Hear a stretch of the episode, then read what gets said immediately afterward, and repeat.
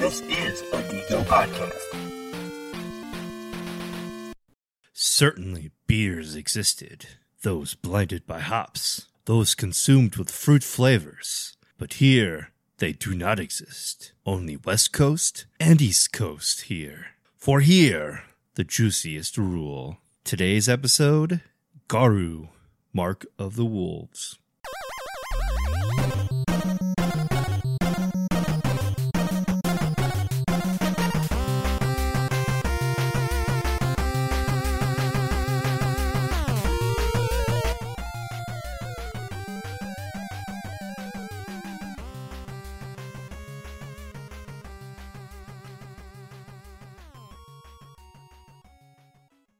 Hello and welcome back to Dukin' with the Duke. Welcome to season two, everybody. You are listening to the next episode of this Digo miniseries, and I am your host, Dustin the Duke, and we are playing Garou, Mark of the Wolves. But first, we have beer. All right, I poured this thing out. It's a little foamy. It should be fine. Uh, but pretty excited. We have ourselves a TV Wolf India Pale Ale. This one is definitely important to me uh, for multiple reasons, and we'll get into it. But the game that we're discussing is Mark of the Wolves, and this one has wolf in the name. So I figured this was probably the best one uh, out there. The problem is this beer no longer exists, technically. Um, the beer is no longer production because the brewery no longer exists. Uh, they have a few stacks of these at the Total Wine in Carmel. So I'm assuming you could still get it uh, but it's very limited, and I'm not sure when this episode is technically coming out. So uh, it might be gone by the time uh, it does. Um, and then technically, like when this brewery was still a thing, this was my favorite beer from them. So just giving you a heads up how I'm just going to rave about this. Um, so it is, as I said, the TV Wolf IPA uh, from Black Acre Brewing Company, RIP. Uh, 6.5% ABV, and it has 60 IBUs uh, and 60 on the geek rating scale is the MMO level cap. Uh, normally, if you're like a starter MMO game, uh, your level cap is 60, and so uh, fitting to have that as your uh, as your geek IBU. Uh, before I get into this, this had 72, sorry, 2,700 ratings and gave it a, a 375 if you're familiar with the show, you'll know that we're going to talk about the can. So the can is it feels like just a sticker on an aluminum can. So you have just your basic label that says Blackacre Brewing Company, and then on the front you have your like logo. It's a TV screen with the wolf in front of it, howling at the TV screen, and you have a little bird where the Blackacre is normally hangs out, and then on the front it says a generous melody of citrus hops makes for a crisp, clean, and balanced everyday IPA with a smooth, decisive finish. And then also on Untappd, it says a dry hopped American IPA packed with citrus and tropical fruit flavors. So yeah, this if you've ever seen uh if you've ever seen a Blackacre can, you know exactly what I'm talking about. Uh, but I do notice that the can says 50 IBUs instead of 60. So that's just that's insane. I trust cans more than I trust on tap, unfortunately, which means that the uh the geek reference is wrong and it should be 50 which is the uh, 50 mile per hour which is speed in the movie speed. We like keanu around here. So yeah. Uh, other than the logo the wolf in the front the rest of the can is just like your standard stock Blackacre can so we can move on from there. All right the, the color of the beer is going to be your stereotypical ipa uh, beer. Uh, it has got a orange hue to it in my light with a little bit of yellow around the sides. Uh, that's probably the best that I can describe it. Um, so let's just go ahead uh, and see what the Geek Scale reference has for this color. Uh, on the can, it does tell you that it's got a 6.8 SRM, uh, which is Star Fox fur. And so I think I can agree with that. I think I would go as low as like Tails Tails, if I'm being honest. Uh, that seems uh, pretty on par. Uh, so we'll just, I guess we'll just stick to the six uh, Star Fox because it could be just based on what I see uh, in this room. So what do we have on the nose? Uh, we have tropical fruits on the nose. a little bit of like hoppiness to it. You can definitely taste or you definitely smell the tropical fruit flavors. A little citrusy, a lot of like uh, papaya smell, maybe some like pineapple smell, but a lot of like citrusy fruits, tropical ones. The best, uh, the best I can do there. Uh, hopefully, this is good on the tongue as well. It's uh, it's got a little bit of a bite to it, uh, but you could taste all of those fruit flavors and definitely the citrusy. This has a little bit of like a grapefruit flavor, uh, a lot of like pineapple flavor. Anything you could think of like uh, tropically, I- I'm getting. So I think that's a that's pretty much on the nose uh, when it comes to that. All right. Um, it's got like a great upfront flavor. It kind of tapers off at the back end though. So there's not much there. Um, and then on TV Wolf on the Untappd, I have five friends check this in, including myself. We have Doug E, 375. He said tastes pretty straightforward, like an IPA. Uh, Susan gave this one a four. Nothing better than a cold beer on a hot day. I agree. Susan had it again at a four. Uh, Bill Cruisinger had a four and a half. Aaron B. Is that pineapple? I think so, buddy. He gave it a four. Saf had this, and he said it was very sweet and delicious, and he gave it a four. Uh, and then I gave it a 375. I checked this one in 2019. Uh, could have just been like the batch, but I think I might increase the score on this one. It is definitely, uh, definitely much better uh, this time around. So I'm just gonna go ahead and just like mark that up to a four. Thank you very much. All right, that is checked in, and it is uh, we're good to go. I'm gonna go ahead and pour the rest of the beer, stage a picture for the episode, uh, and then we're off to the races. All right. All right. So today's game is Garou Mark of the Wolves. It was released in 1999 as a fighting game, obviously, produced by SNK, originally for the Neo Geo system, and then it was released as Final Fury Mark of the Wolves for the Dreamcast in 2001. It is the eighth game in the Final Fury series. It is also the last game in the series.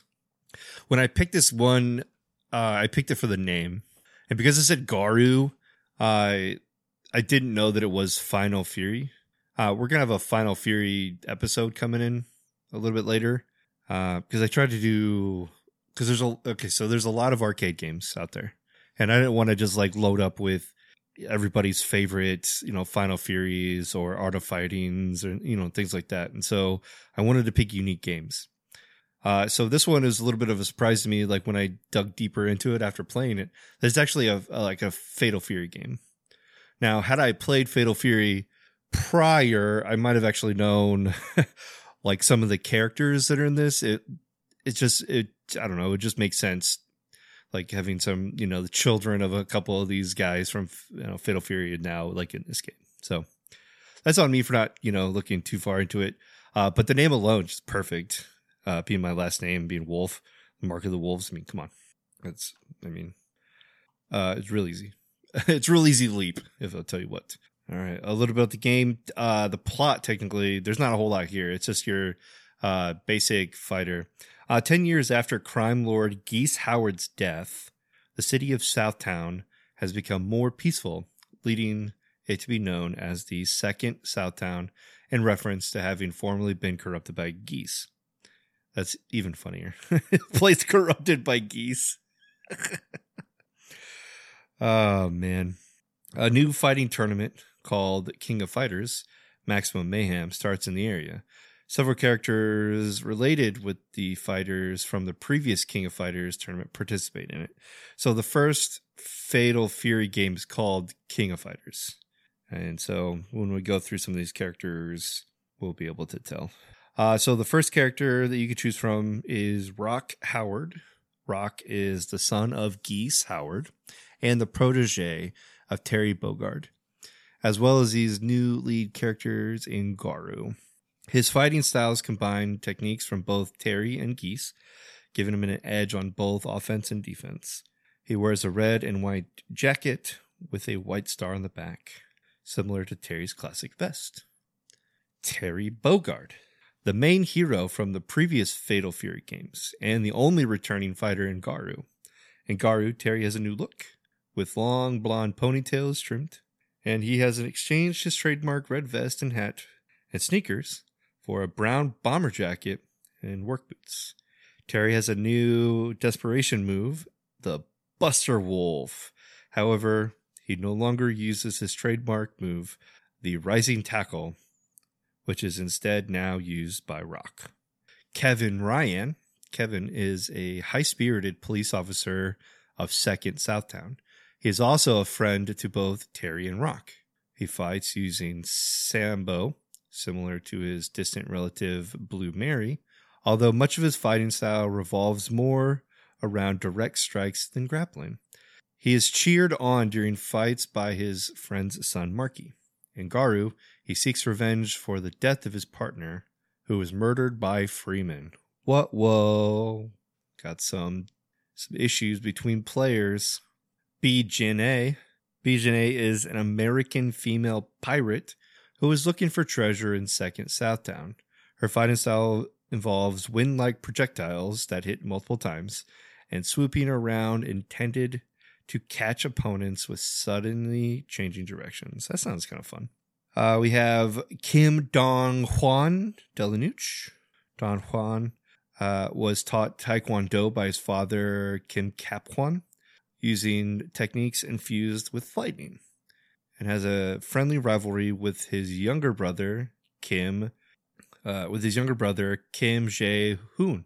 Um, he is more of a show off and slacker than his brother, relying more on aerial attacks and juggles, i.e., attacks that strike the opponents in the air uncontrollably.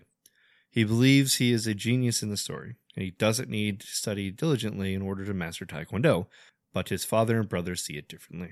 I think I played him uh, a little bit uh, when I was playing through the story mode to to see you know how the gameplay was.